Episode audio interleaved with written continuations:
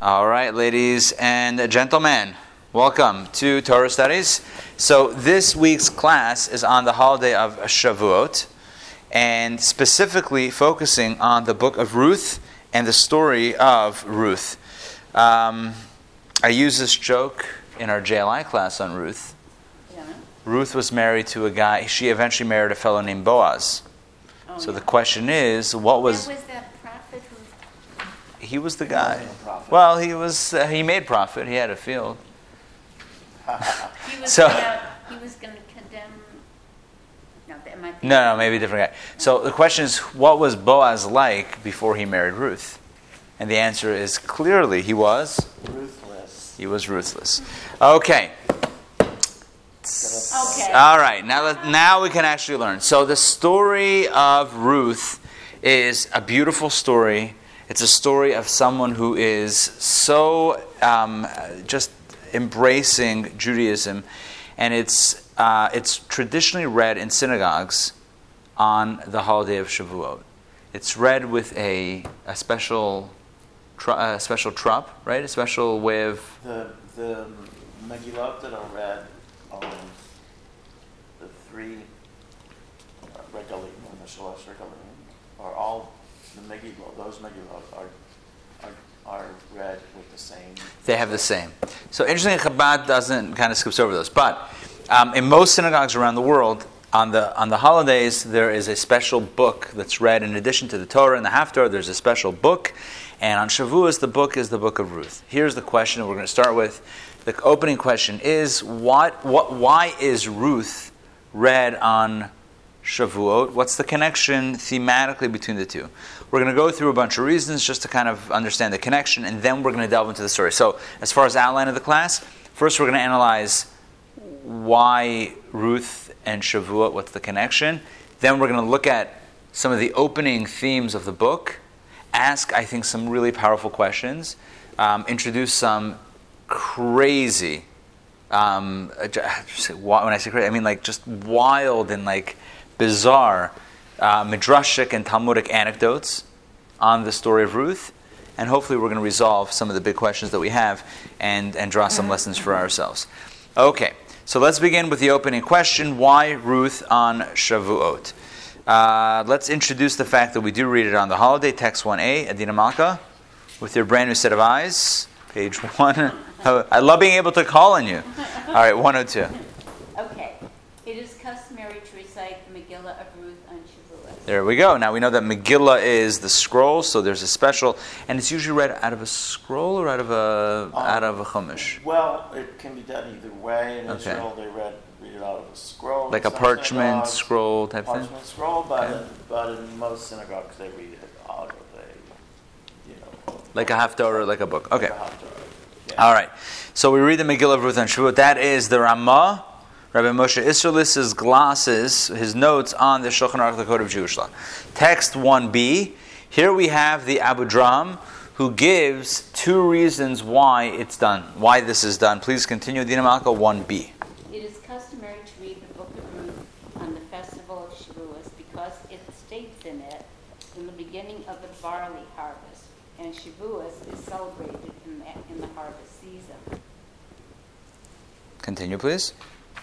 You got Um, one more? Another reason is that our ancestors received the Torah and entered into the covenant with God after having first circumcised, immersed in a mikvah, and been sprinkled with sacrificial blood, as stated in the Talmud.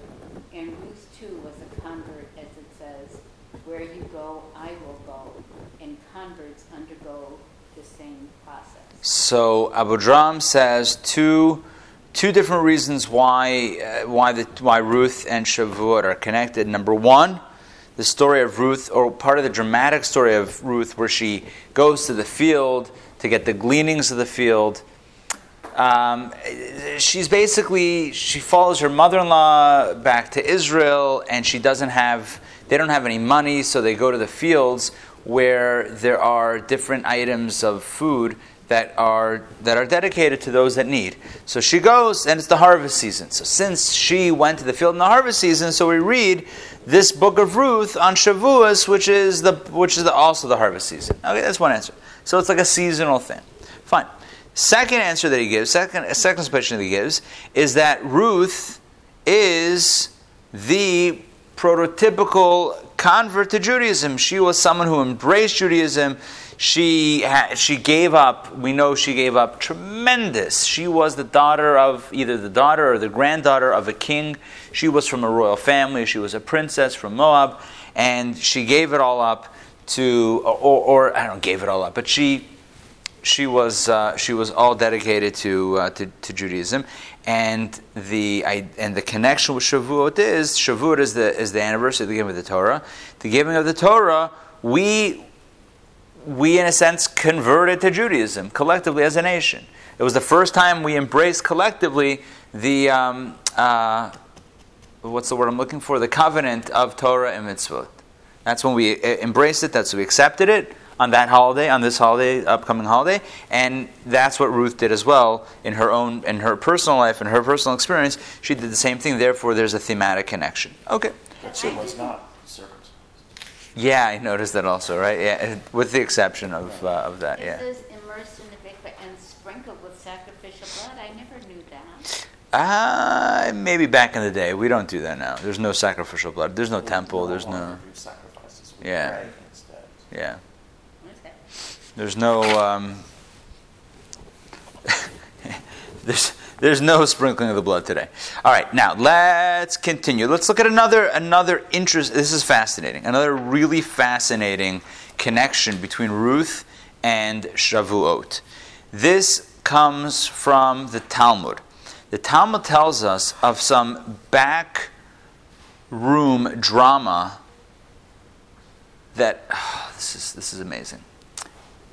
So, King David, the storied King David, right, the famous King David of, of Davidic dynasty fame, he is a descendant of Ruth. David David comes from Ruth. Yes, this very Ruth that we read about on, on, on Shavuot. So, David great grandson? great grandson. So Ruth marries this guy Boaz, who, by the way, when I mentioned that she went into the field for the gleanings, so it was this guy Boaz's field. She noticed him, he noticed her. They got married, they had a kid. That kid had a kid who had a kid, and a little bit later there was the birth of David. So David, David, David comes from Yishai, Jesse, who comes from someone else Yeah, I don't remember Jesse's. uh, who come Obed, Obed, uh, yeah, who then comes from Ruth. So she, so David is her great grandson. So some say that the re- oh, now King David is connected with Shavuot. Why? Because King David passed was born and passed away on Shavuot. It's his birthday and his yahrzeit on Shavuot. So some say that the reason why we read the book of Ruth on Shavuot is to provide David's lineage, his yichus, his family tree. So King da- Shavuot is about King David. So who was King David and where was he from? Ruth. Let's read the story of Ruth. Now, why is it important to know where David comes from? Because there was a lot of backroom drama. Lolly, please read text number two. It's a long text. This comes from the Talmud Yevamot, and it explains a very interesting dialogue between the king, the first Jewish king Saul, and his officers, advisors, generals, and other scholars. Um, the verse states, and when Saul saw David going out toward the Philistine,ite he said to Abner, the general of the army, Whose son is this youth, Abner? And Abner said, By your life, O king, I do not. Now, this is a reference to David. So Saul the king says to Avner, his general, Who's, uh, who's this kid? And Avner says, I have no idea. That's the dialogue in Scripture. Says the Talmud. The Talmud asks the question. Continue. Here's the question of the Talmud. Uh, but did King Saul really not know him? Isn't it, isn't it written earlier, and he, King Saul, loved David greatly, and he became his armor bearer? So, what kind of question? Saul is asking his general, Who is this youth? And the youth, turns out, is David. So, why is he asking who's David? He knew who David was. David was his armor bearer. I don't know what an armor bearer is, but it sounds like somebody that he would know if he appointed him as armor bearer. Right? I would imagine that he was hold, he was bearing his armor. And we didn't know who he was. He was his caddy, right? Let's think about golfing for a second, huh? Right? was just asking who David's father. No, whose son? Yeah, but he knew him. He knew the family. So there's got to be another question. There's a guy. He had to have. So the Talmud says there was a much deeper question. It wasn't just, uh, you know, who's this kid and who's the dad. It was much deeper. Continue, please. Um, Saul is he a descendant of Peretz or Zerah, the two sons of Yehuda? If he is descended from Peretz, he will eventually be king. If, however, he is descended from Zerah, he will only be an important man. So it's known that the two sons of Yehuda, Yehuda gave birth, Yehuda and Tamar, another interesting relationship. Tamar was his daughter-in-law, whose husbands, his sons, had died. That was the other character when I was talking to you about Gilgul Nefesh. Oh, the Tamar. Ruth was also the Makes as sense. Tamar. It makes sense. So Tamar is the one who then dresses up as a woman of the street, and, and Yehuda doesn't know that it's her, and, and, and he gets her pregnant, and whatever. That's a biblical story straight up in the Torah and Book of Genesis. Point is, she gives birth, Tamar, through this interesting relationship, to two sons, Peretz and Zerach. And the tradition was that the kingdom would come through Peretz. Zerach would produce fine children and descendants and great grandchildren, but not the kings. So Saul is paranoid. Why? Because Saul was told by the prophet Samuel, you're going to lose your kingdom. So now he's thinking, is David going to be the one that takes over? He's, he's not sure. So he asks his general, is David, whose son is this youth, Avner? Which means, as you said, not who's David and who's his dad, but going back a little bit in the family tree, you're going up the tree, is he from Peretz or Zerach? Now comes along Doeg Adomi, who is the troublemaker. Continue. Uh, Doeg had Hoadomis then said to King Saul, instead of inquiring whether he is fit to be king or not, inquire whether he is fit to be part of the Jewish people at all. Whoa, he shots fired. He's like, You're asking if he's of royal lineage. Forget royal lineage. Is he Jewish? Continue. Uh, what is the reason to suggest that he may not be fit to be part of the Jewish people? Because he descended from Ruth, who was a Moabite, oh, a Moabitess. Um, Abner said to Doeg, "We learned an Ammonite man, um, even after conversion, may not marry a Jew." But this does not apply to an Ammonite woman convert. A Moabite man, though is converted, may not marry a Jew, but this not apply to a Moabite woman. So again, Doeg says, so once the Torah says that no one from Ammon or Moab can marry into the Jewish people, even, after, even if they convert. So Ruth was from Moab, which means that she wasn't allowed to marry in, which means that her kids are, you know, maybe they won't, they're not accepted. So that's what Doeg is, is causing trouble. Avner says, What are you talking about, Doeg? What are you talking about, Doeg? It's Baba Mises. It's only a male Ammonite, a male Moabite, not an Ammonitess and a Moabitess, not the females of the Ammon of Ammon and Moab. If they convert, they can marry in.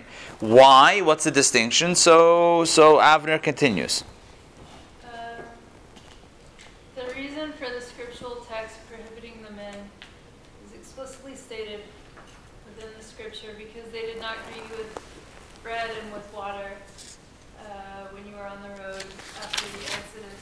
It is customary for a man to meet travelers. It is not customary for a woman to meet them. Thus, the women are not included in this verse, and there is no prohibition against marrying a con- converted Moabite woman.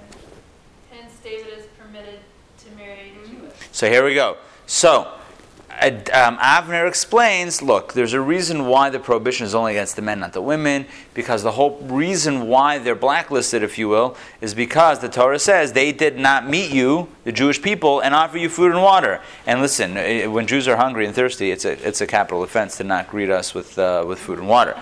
So, and they didn't do it. So Avner explains look, who was going to do that? It's the men. The men failed to do that. That's why we blacklist the men. We don't blacklist the women. The women had no part in it. Therefore, the women are kosher. If they convert, not a problem. They can marry in. David's fine. Ruth was a Moabitess. She was a female. Uh, she was a woman from Moab. Not a problem. She's kosher. David's kosher.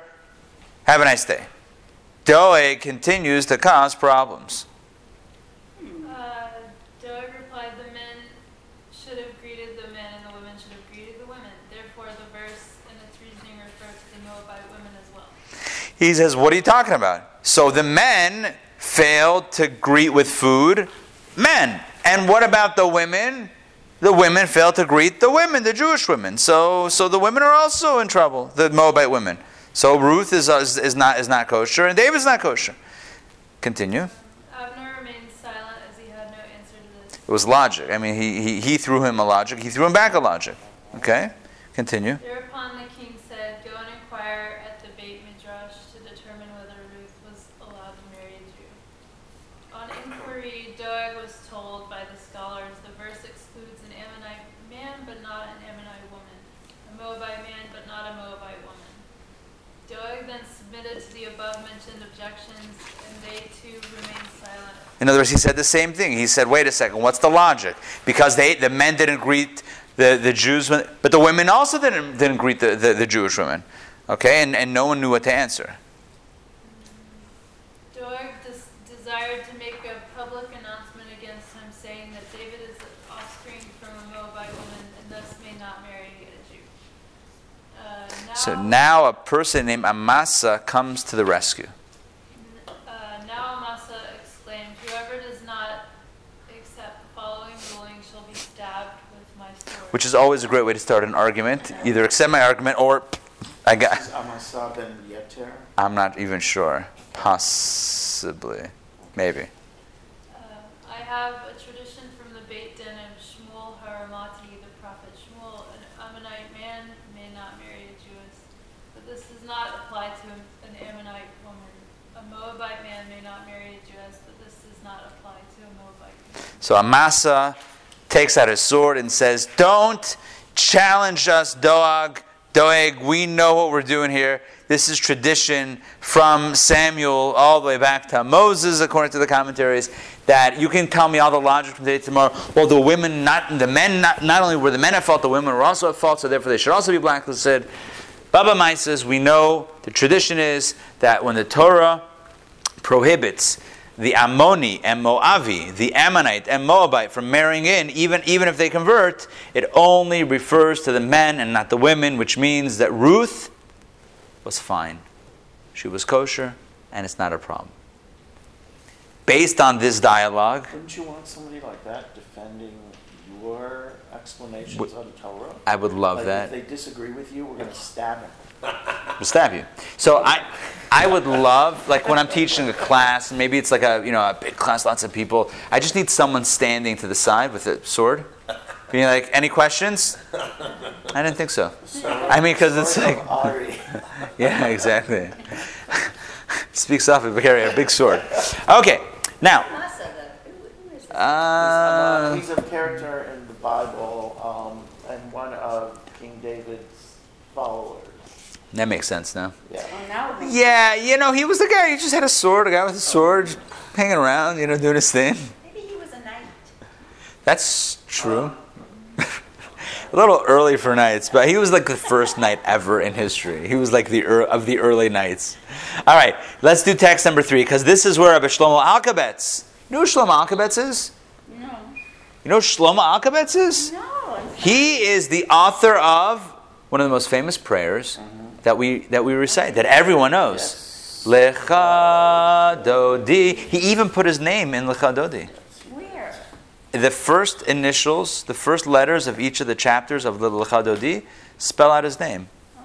Shlomo Halevi. Shlomo, the, the Levite Alkabetz. Okay. Yep, yep, yep, yep. And, okay. Um,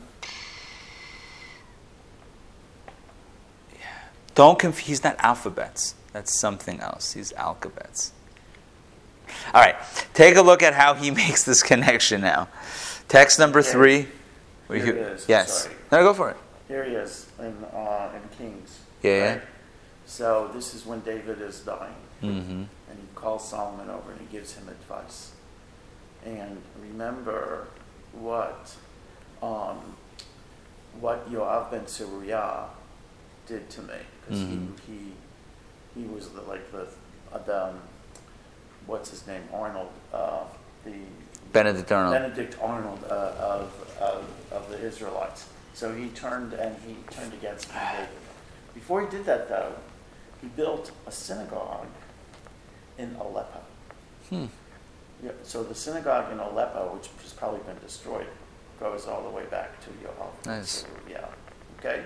So then King David says, um, says here, Amasa ben Yeter, that he that he killed both Avner ben Ner, King David's who was just mentioned, and Amasa ben Yeter. He, he killed them, right? Um, right. Anyway, so, So there we go. he created created dissension among the ranks of King David. Yeah. Not a good thing. All right, so here we go. Shlomo, Rabbi Shlomo Alkabetz explains the connection now between Ruth and Shavuot based on that Talmudic passage. Karen, take it away. 106, I please. have no doubt that at that point they sent the question to Shmuel and asked him what the law was. It was then that he wrote the book as a halachic ruling according to the tradition as it had been transmitted to him from previous generations, stretching back to Moshe. That a Moabite woman is fit to marry a Jew. Now, again, the, the, the implication here is that Samuel the prophet, Shmuel Hanavi, wrote the book of Ruth as an answer or as a refutation to those who challenged the halachic, the Jewish legal permission to marry a Moabitess uh, convert. In other words, he was saying that you can, and look, here we go, here's the book of Ruth. But if she, you- they can marry a both if she's if they're a convert. Yeah, yeah, yeah. If the woman, Well, and the point is, a man, even if the man converts to Judaism, he still can't marry it. I mean, Blacklisted. but a Moabite woman, well, okay. Yeah. Yeah, okay. Continue, he started. He started the book recounting how the story of Ruth happened during the time of the greatest judge of all judges of Israel, and Boaz married her with the consent of the court of this great judge. Because the entire question was raised on account of David, at the conclusion of his halachic ruling, he said that from this story, Obed, the father of David's father Yishai, was born.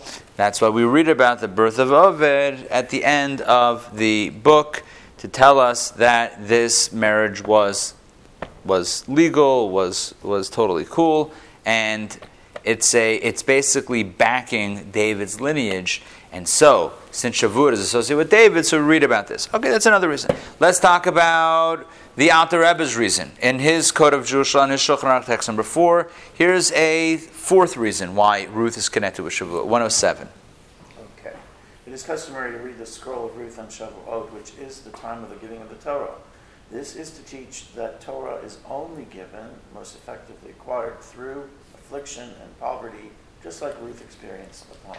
Ruth converted to Judaism even though it meant for her a life of affliction and poverty at that point. Things turned around for her. But it's not like she embraced Judaism because it was going to be the ticket to her success. On the contrary, her mother in law told her, as we'll, we'll soon read in the story, we're kind of doing this backwards, but we'll soon read in the story that her mother in law, Naomi, said, Why would you convert to Judaism? We don't have anything. I'm penniless, and, and, and my husband is dead. Your husband is like, what, are you, what are you doing? And she says, No, I want in.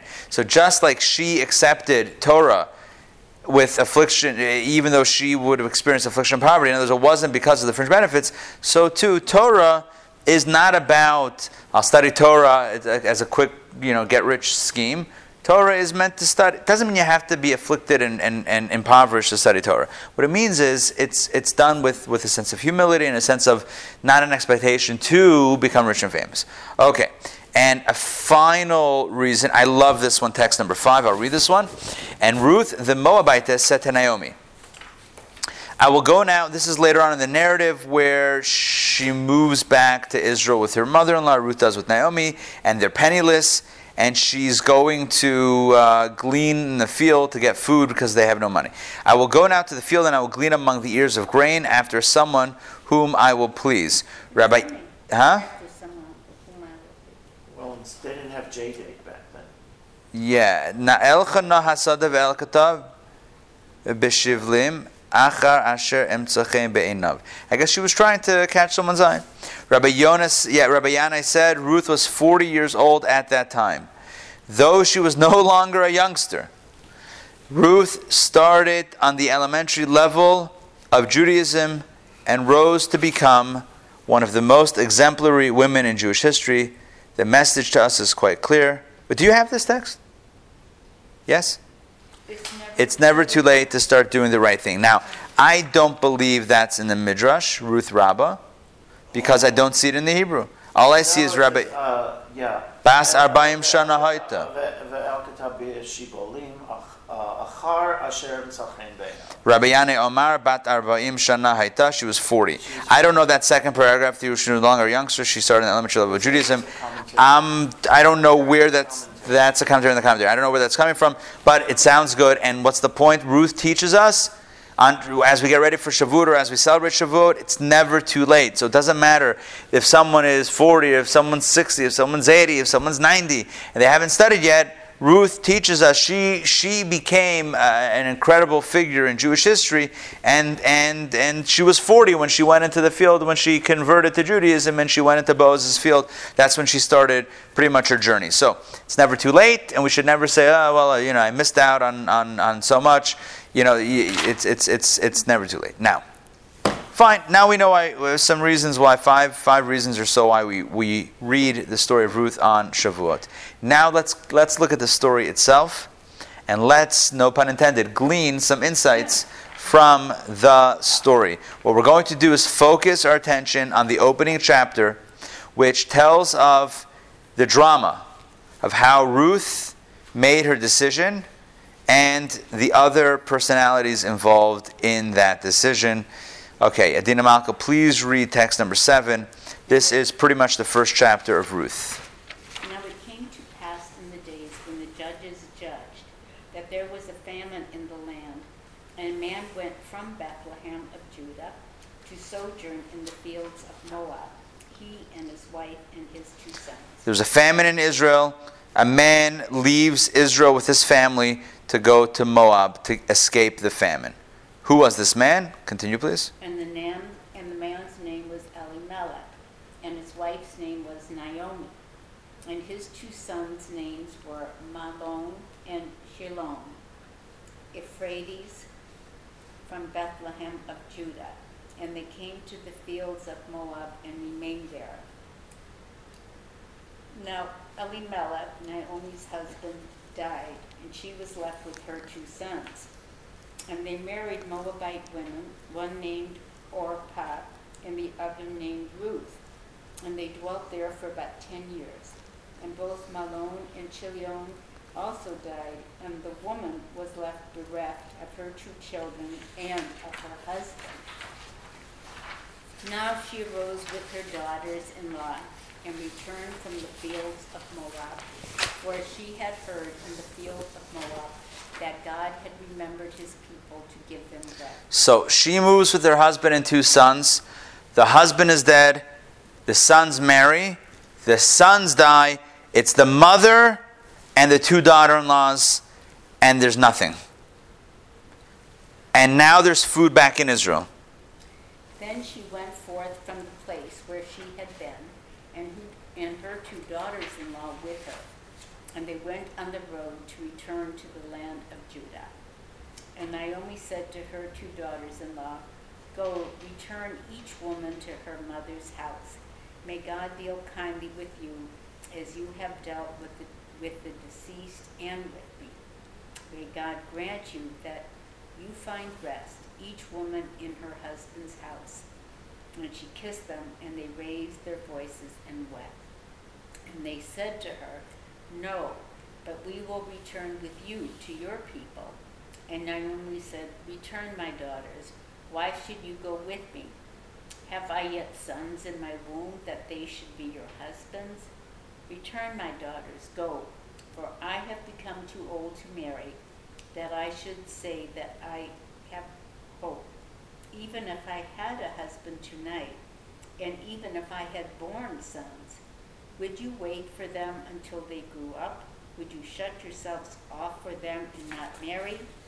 No, my daughters, for it is much more bitter for me than for you, for the hand of God has gone forth against me. And they raised their voices and wept again. And Orpah kissed her mother in law and departed.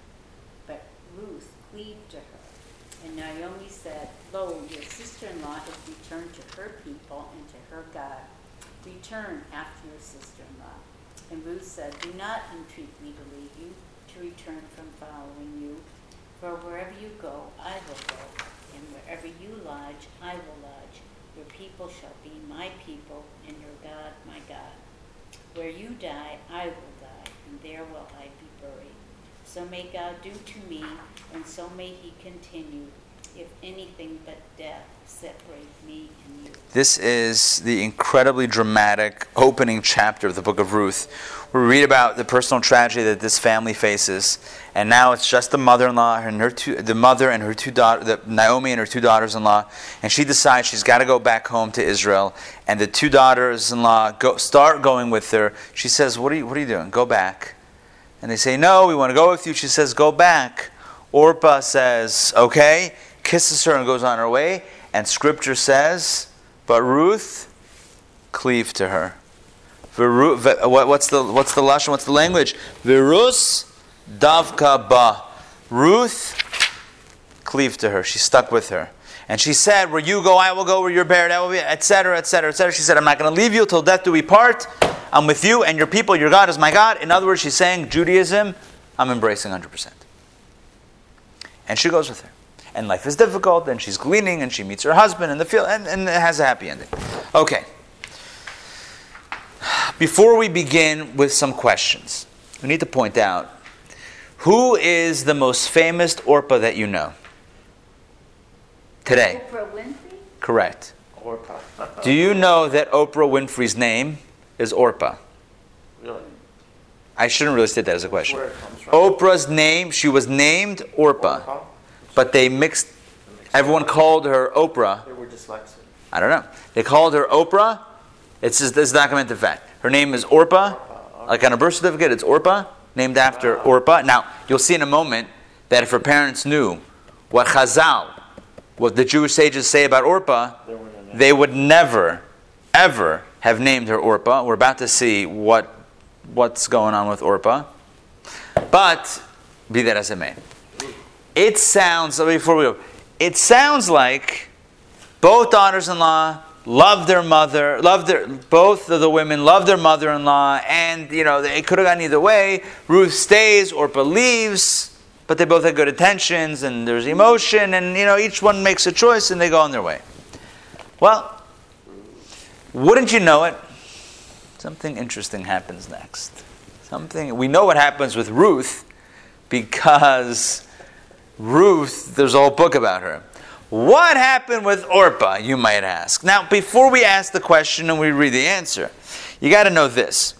That is that Orpah's decision seems more logical than Ruth. Orpah makes sense. She, why should she go with her mother in law to an uncharted land, to a people that she doesn't really know, and give up a life, especially since she was a princess in Moab? It's good to be a map, Moab by princess, American princess. Uh, doesn't really work. Whatever. It's good to be a right Moabite princess. What she give? Why would she give it up? So Orpah makes sense. So why is Ruth praised and Orpah like what's going on? Ruth, what was Ruth thinking? Orpah makes sense. Orpah's logical. That's number one. It's not really a question. It's just the kind of kind of like a, like an insight.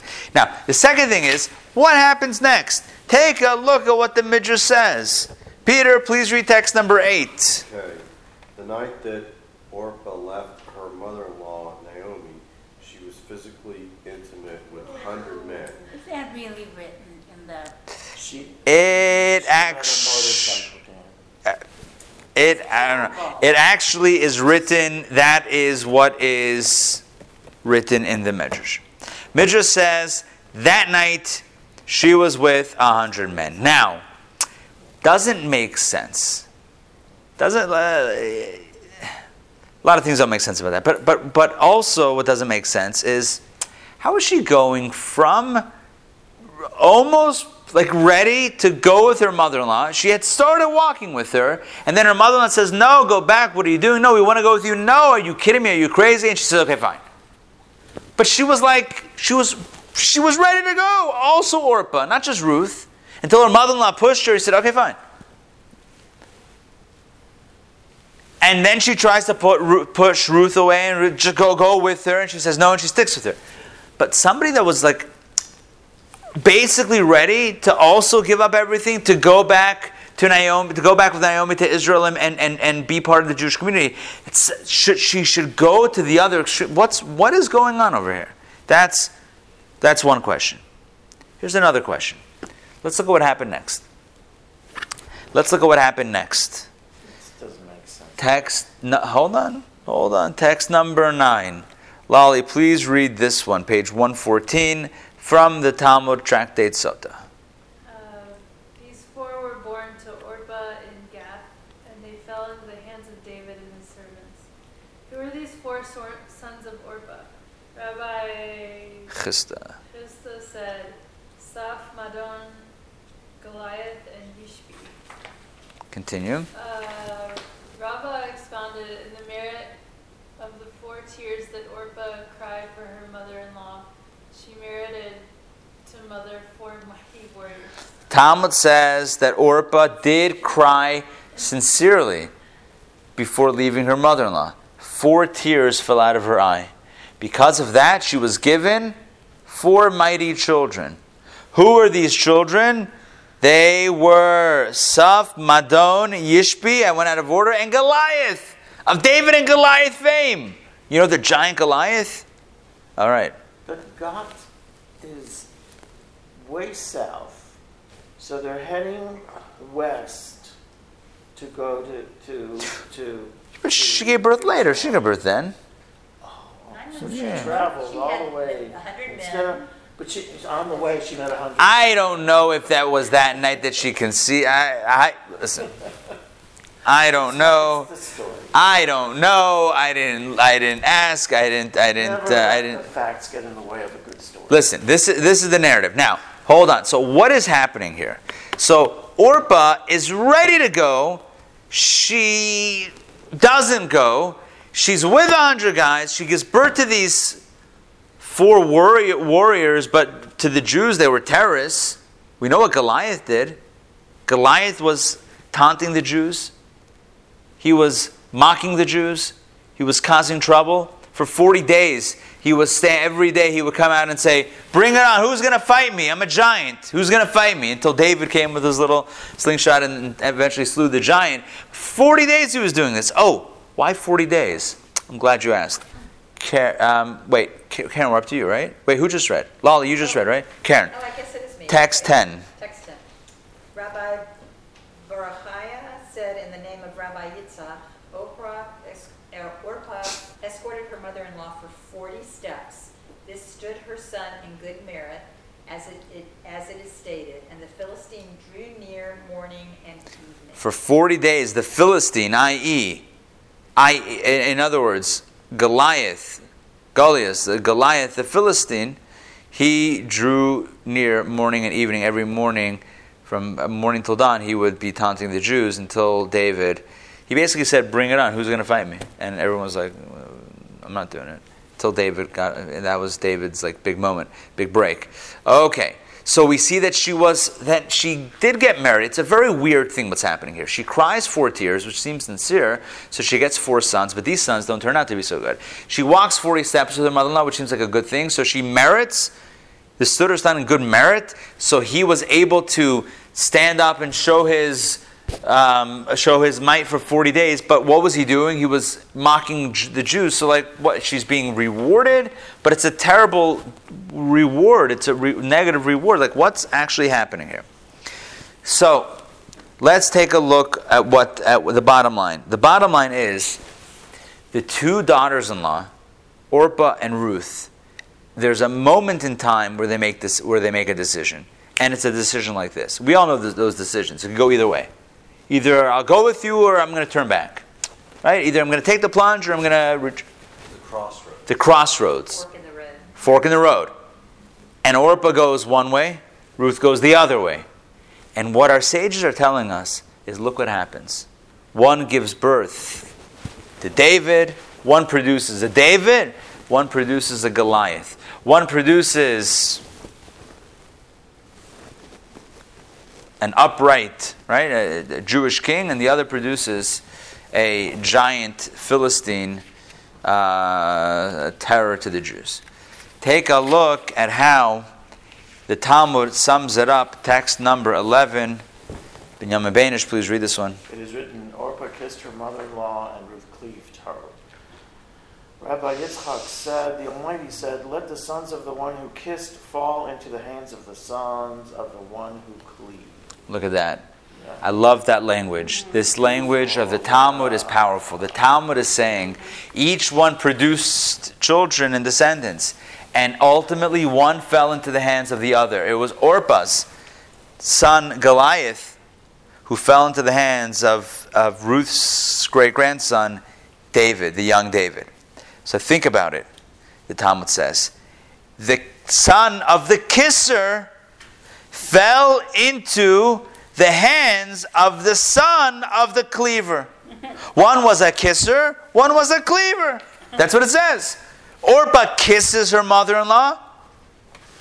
Na na na na na na na na, right? So the so Goodbye. She kissed her goodbye. slingshot story is not true. He killed him with a cleaver.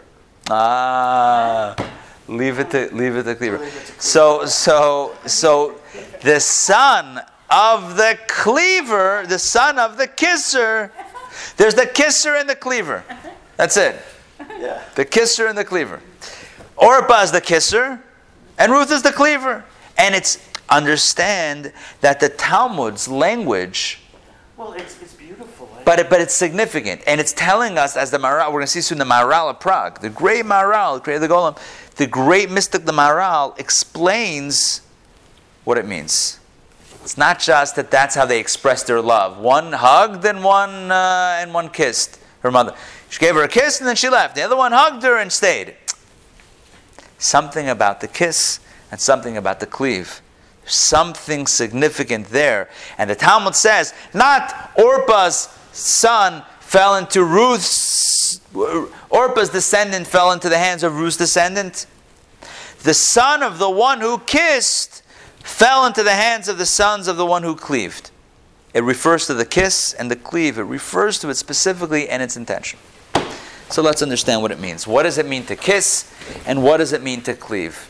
So, at first glance, you might think, what's better, a hug or a kiss? So you might, so one might say, well, uh, each one has its advantages. Fine.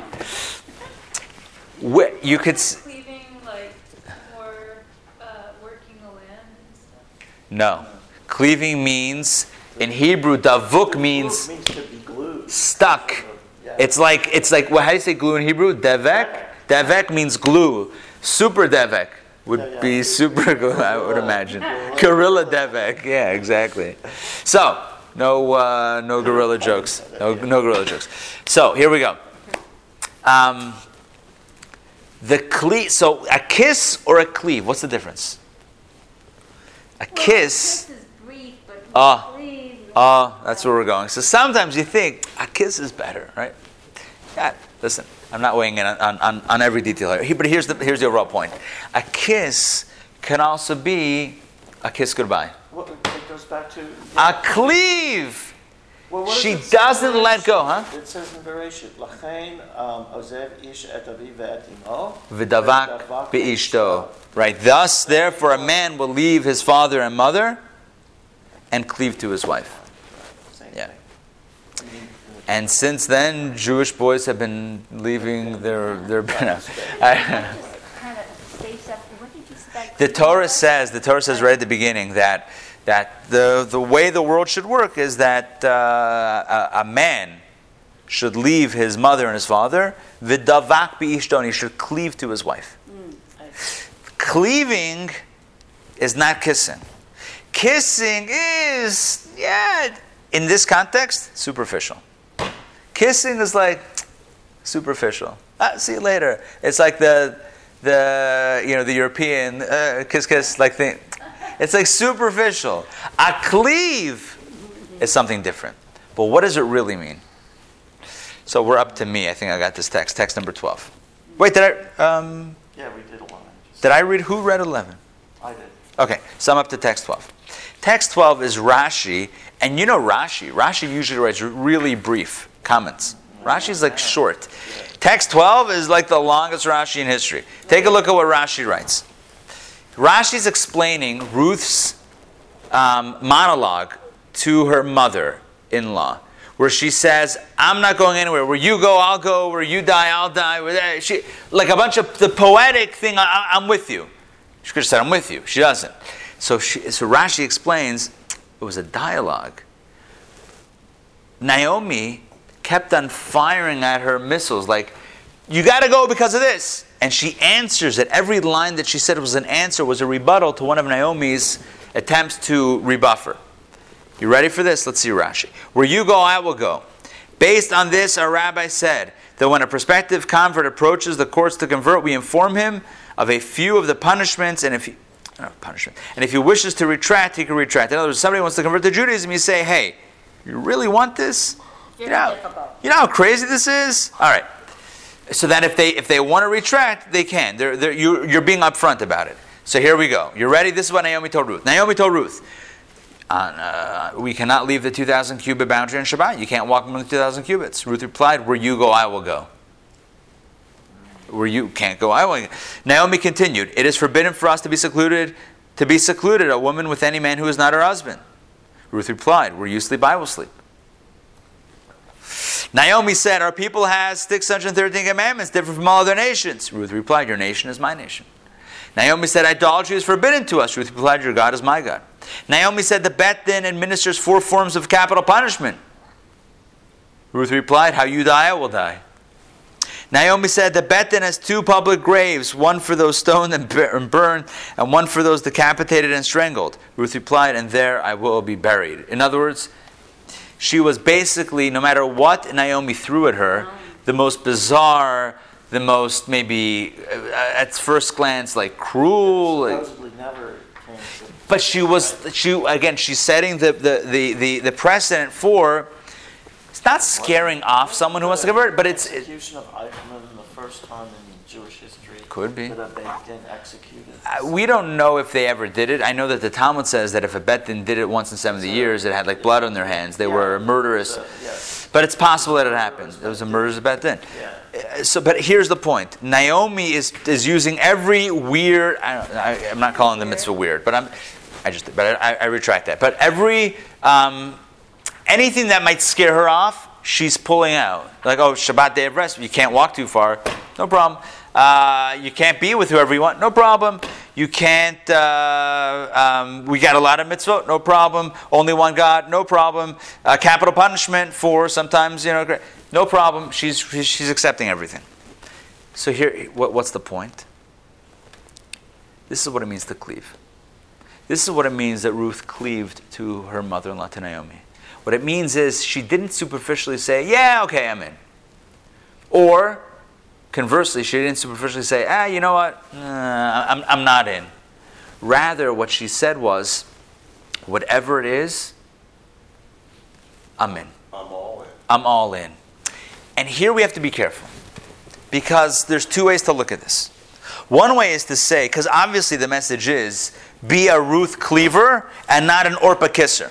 I mean, that's obviously where we're going, right? I mean, that's, uh, and if you didn't realize, we're, that's where we're going with this.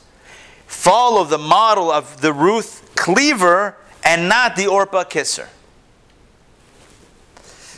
So let me qualify this. It doesn't mean all or nothing. And it doesn't mean if we're not ready to do everything, then, then don't even start. What it means is the concept of accepting what Yiddishkeit, what Judaism is. Be able to embrace it for what it is and then say, and I'm going to do as much as I can right now. But what is it? It is something. There's a difference between saying, this, it's here, I'm here, therefore, Judaism is here. Versus saying, Judaism is there, and I'm going to get as close as I can, step by step. This, this, there's two ways to look at it. As it says, a famous idea in Pirkei Avot, Umi Karvan La Torah, it says about Aaron. Ohev Shalom, he loved peace. Rodef Shalom, he pursued peace. Ohev et he loved the people. Umi Karvan La Torah, he brought them close to the Torah. It doesn't say he brought Torah close to them. That would imply diluting the Torah he brought them close to Torah. Yeah, it didn't take a day, it didn't take a year, maybe it took a lifetime, maybe they never got there. But the question is, do we are we able to embrace, to cleave, to, to recognize that this is Torah, this is mitzvah, this is these are the 630 commandments, and then say, and I'm going to take steps with Nayo, with my mother-in-law, with and I'm going to take steps to get as close as I can and to keep on this journey? Or do we say, like Orpah, the kisser saying, "Yeah, I'll take whatever whatever feels good, whatever sounds good," and yeah, the rest of it is it's, it's probably not even a thing. In other words, do we recognize that that's the ideal and we're moving toward the goal, or do we say there's no goal? Do we move the goalposts? Like my favorite story with the guy and the king and the forest and the bow and the archer. We know the archer story. The king, yeah, you know the archer story. You've heard me say it a million times. The king goes into the forest and sees every tree has has a, a target with a bow and arrow right in the in the heart of the right in the center. And the king is amazed, like how who's the archer? Who's like this incredible archer? It's a young boy. So let me meet this young boy. All right. So he says, How do you do it? Like, how are you so amazing? He's like, Easy. I shoot the arrow, and wherever it lands, I draw the circle around it. So that's what we call moving the goalposts. So I'm not suggesting here an all or nothing attitude because that's frankly not that's not beneficial to anybody, and that's that can be very um, that's what I'm looking for. Uh, not motivating. That's not the word I'm looking for, but it can be impulsive. No, no, no. I don't mean impulsive. I mean it can be very um, intimidating, more than more than intimidating. Though it can be very um, demoralizing. Maybe that's the word I'm looking for. Because like if if if I have to, it's either all you know. If if I don't take everything, then then then I'm you know then it's paralyzing. So it's too big. Well, we're not suggesting that all or nothing. Suggesting simply that Ruth had the ability to embrace all of Judaism on its terms and then say, let me take that journey. She didn't, she didn't become everything overnight but she was willing to embrace everything and then take the journey. Again, the other option is to say, I fundamentally don't agree that, that this is what Judaism is. I don't think this is Judaism, this is not Judaism. That's a different, that's a, there's a, a different conversation there. So, what we're encouraged based on this teaching of Ruth and Orpah is to be the cleaver and not the kisser. Orpah was the kisser. She said, ah, it's a little bit difficult. I don't like that she, stuff. She also is very impulsive. Who? And so here's here's the why because of what happened next. Because the hundred. Yeah, so let so let's segue into that. You know, psychologically, sometimes when you get close to something and you can't go through with it, you have to go like completely the other direction. Can you, can you, can you kind of feel that energy where you, you're, you're close to something and you're almost there, but you can't, you can't, you don't, you don't, you can't make that jump. So you have to reject outright everything that you almost embraced. This was, in a sense, it, what, If she had never kissed, she would have never gone to the other extreme. In other words, if she never was close, if she had never contemplated, if she had never, you know, considered it and never, you know, been almost there, she wouldn't have gone, you know, the, the extreme was because she got so close. She was so close to taking that jump, but she somehow, for some reason, she couldn't. But when she realized that she couldn't or she wouldn't or whatever, she said she, for herself, she had to completely rid herself of anything, any attachment to Judaism, Torah, mitzvot, and so she goes with this behavior to the exact opposite extreme. She goes completely 180 degrees to the other side. So that's, again, that is the rejection, the hate, the rejection that she symbolized. This is captured in the in the Maharal text 14. Yeah. So, and then as far as Ruth goes, I mean, it might be oversimplifying, but you could say theme would be good things come to those who wait. Um, you know, good things are worth waiting for. Yeah, and and and there's power in embracing something and being on board for the journey, as opposed to saying, "Well, it looks a little too difficult. I'm checking out." Part of it too is like where they both came from. I mean, the, like text 13 is like, says, I can't return to my family in the environment of idolatry. Right. I mean, she knew like what the world was like for this, this other cultural thing, and she didn't Right. want to return to that, even if it was maybe more comfortable. and S- material. The interesting thing is that Orpah, some say they were sisters. So she would have also been going back to the same thing. And yet, no, you're right that she she knew the alternative, but I still think it's it's about her really being brave and absolutely courageous. Ruth was somebody who was fearless, she was courageous, she was honest. She she didn't try to she didn't try to make things accommodate her. She was trying to accommodate what we would call, I guess, in our context, certainly the truth. Whereas, and that's what it means to cleave. She was like, unconditionally, I'm cleaving. As opposed to Orpa, the kisser. So she got close. She flirted with the idea. She said, nah, not for me. And then to reject it, she goes the opposite. She kind of got has to get it out of her system. Like, oh, I almost got all Jewy over there. Like, oof, let me get that out of my system. And she like totally goes the opposite extreme. Take a look at text 14. This is from the Maharal of Prague. Look what, the, look what he writes here. 118. Adina Malka. The sons of the one who kissed, Orpah, came so close to being connected, yet they rejected it. And he's about to say they rejected it because they came so close. Continue.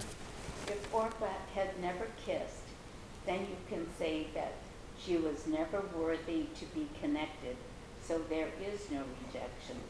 But when she kissed, she demonstrated that she could have been connected because kissing is a degree of joining, yet she rejected it. Therefore, the sons of the one who kissed will fall into the hands of the one who cleaved, because they are opposites. They will defeat each other. In other words, Orpah, her descendants go the she and her own behavior and her descendants go the other way to be the greatest, um, the greatest antagonists and the greatest uh, adversaries to the Jews later on. Goliath taunting the Jews and, and the cowering and uh, having them cower in fear until David stepped up. It's because of how close she got. It's because like, it's psychological. She got so close, she had to reject it so hard. Did, did you name the other three? You said Goliath. Yeah, yeah. Goliath. I don't really know who those others. It's in one of the texts. It says that she gave birth to Goliath was number three. You know what they say about third giants? Neither do I. Sh- Ladan, Goliath, and Ishvi. Yeah, shocking that we don't like use those names when we. What, what page? is What that? page is that? That's one, one fourteen. Yeah, one fourteen. Uh, at the end of the first par- yeah, text nine, end of the first paragraph over there. Who were the four sons? Um, not the four sons of the Seder, the four sons of Orpah, etc. So, what's the what's the point? What's the takeaway? The takeaway, as I mentioned before, is that, that Ruth is such an incredible role model of somebody who was fearless, someone who was fiercely honest, someone who was, was ready to take, take the jump, take the leap of faith, and just jump into something and, and be ready to, to go with it. Orpah got close. She considered it. Because she considered it, we understand psychologically, we're kind of putting her like, we're analyzing her, you know, spiritually, psychologically. Because she got so close, she ended up when she couldn't go when she couldn't you know take that leap of faith she had to then reject it with with with tenacity and then her descendants did the same and so in conclusion we're encouraging tonight and we're, we're all encouraged to be open to judaism and to even one more mitzvah that perhaps is a little bit outside of our comfort zone. And instead of trying to make Judaism more accommodating to us, how can, in one more area, we be more accommodating to Torah and mitzvot? I want to I want to conclude with the transcript. So, Rabbi, very famous rabbi, passed away in 2013, I believe, or 2003. I forget which one. His name is Herbert Weiner. Herbert Weiner was a Reform rabbi in New Jersey. He wrote a book called Nine and a Half Mystics, very famous book in its time. He wrote about Jewish mysticism. He wrote about, he was involved in some of the um, renewal, you know, the renewal movement, yeah, Jewish renewal, and very like, kind of like a new agey, very charismatic, super charismatic. Turns out and no one, I don't, I don't know that many people knew this. Turns out he was really close with Lubavitcher Rebbe. And they had audience, they had like private meetings. I'll share with you the tra- transcript from what Herbert Weiner says they, they talked about at one meeting. This is in his own words. I'm gonna. I'm just. I'll quote it. I'll, I'll, I'll read it verbatim. I was discussing with the Rebbe the differences between Chabad and other movements. The Rebbe remarked that when you ask a question in Jewish law of other streams of Judaism, the ans- his answer will take into account every possibility. He will tell you that you can go this way, you can go that way, you can do this much, you can do more, you can do less, and in the end, you'll be invited to make your own choice, and you'll be told not to feel guilty about making such a choice. As the Rebbe said to me, the great fault of these rabbis is not that they compromise, but that they sanctify the compromise, still the conscious, conscience, and leave no possibility for return. Whereas when you ask such a question of a Chabad rabbi, his answer will take into account your potential. He may also present you with pathways to get to the end goal. If you cannot fulfill every mitzvah at this time, he may encourage you to do what you can, what you can do now, and gradually try to do more to eventually fulfill what is asked of you by God. The Rebbe returned to this theme again and again, encouraging me to take whatever steps I could to gradually increase my observance and help others do the same. I asked the Rebbe what advice he had for people who do not want to return to Judaism in some way. Who, sorry. I asked the Rebbe what advice he had for people who do want to return to Judaism in some way. In his answer, the Rebbe invoked the prophet Elijah, who told the Jewish people, Do not try to dance between two opinions. Do not try to dance on two sides of the fence, so to speak. Take a firm stand.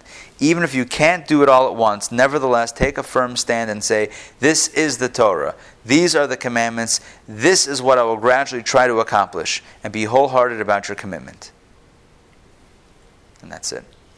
And Herbert Weiner said that he, he didn't put on tefillin, but eventually he ended up putting on tefillin. He ended up putting on tefillin and doing his thing. It's a very, it's, it seems like such a subtle difference. It's like if, if anyway the message is going to be do whatever you can, so then what's, what's really the difference? But there's a key, there's a fundamental difference. One difference is to say, there's no, there's no gulp, there's no flag and the, there's no, there's no goal, there's no pin, golfing, there's no, there's no destination. It's whatever, whatever you can do. The other way is saying, no, no, no, there is something you can't get there now, that's fine. Do what you can do. But that's, that's ultimately the goal. The difference is whether you sanctify the here and now or you sanctify the ultimate, not at the expense of the here and now, but to lift a person to recognize that there is something more majestic that's being asked of them. And in truth, as human beings, we respond when we're being called to something greater than ourselves. If someone is always validated and said, whatever, it's, whatever you do is fine, whatever you do is fine, it means that nothing that I do is fine. Because if everything that I do is fine, then there's something wrong with if some if some if there's a philosophy that tells me that everything I do is fine, then that philosophy is not, obviously not true, because it's not possible that everything I do is fine. If the philosophy is this is this is where we're going, and how are you going to get there? What are we doing now today to get there, step by step? And you may never get there, but what are we doing to take one more step? That's a radically different philosophy. That's being a cleaver and not a kisser. A kisser is, yeah, it's fine right here. A cleaver is, I'm cleaving to the end. I may not get there, but that's that's where that's where I'm cleaving. And so it seems that, that you're always asking a question, you know, you're always asking questions. Where can I go? Yes, versus, you know, proclaiming the fall. This is this is what it is. Yeah, I, that that's a nice way of phrasing it. So in the end, we're reminded today as we study a little bit about Ruth, and on Shavuot when we focus more on Ruth, that our Jewish journeys, we should never be satisfied with where we are. We should always be striving for the next big thing, knowing that there's so much truth out there beyond us. That's not what Ah, for you. There you go. To be called into service is an uplifting thing. We make a mistake and say if you make it easier for people, make it make it easy. It's not about easy or hard. That's a wrong term. But if you make it, you water it down. Let's say for kids, so oh, we'll make it, we'll make it like watered down. The kids will enjoy it more. The kids are like, "What is this? Doesn't make any sense. What is this? Fairy tales? Or it's like a ritual, an empty ritual? Doesn't make any sense." You, when you lose the, the the depth, the truth, which only exists, the truth is, is what it is. If you lose that, it's not doesn't it doesn't help. rising tides lift all ships. I love it. I love it. There you go. With that, we'll conclude.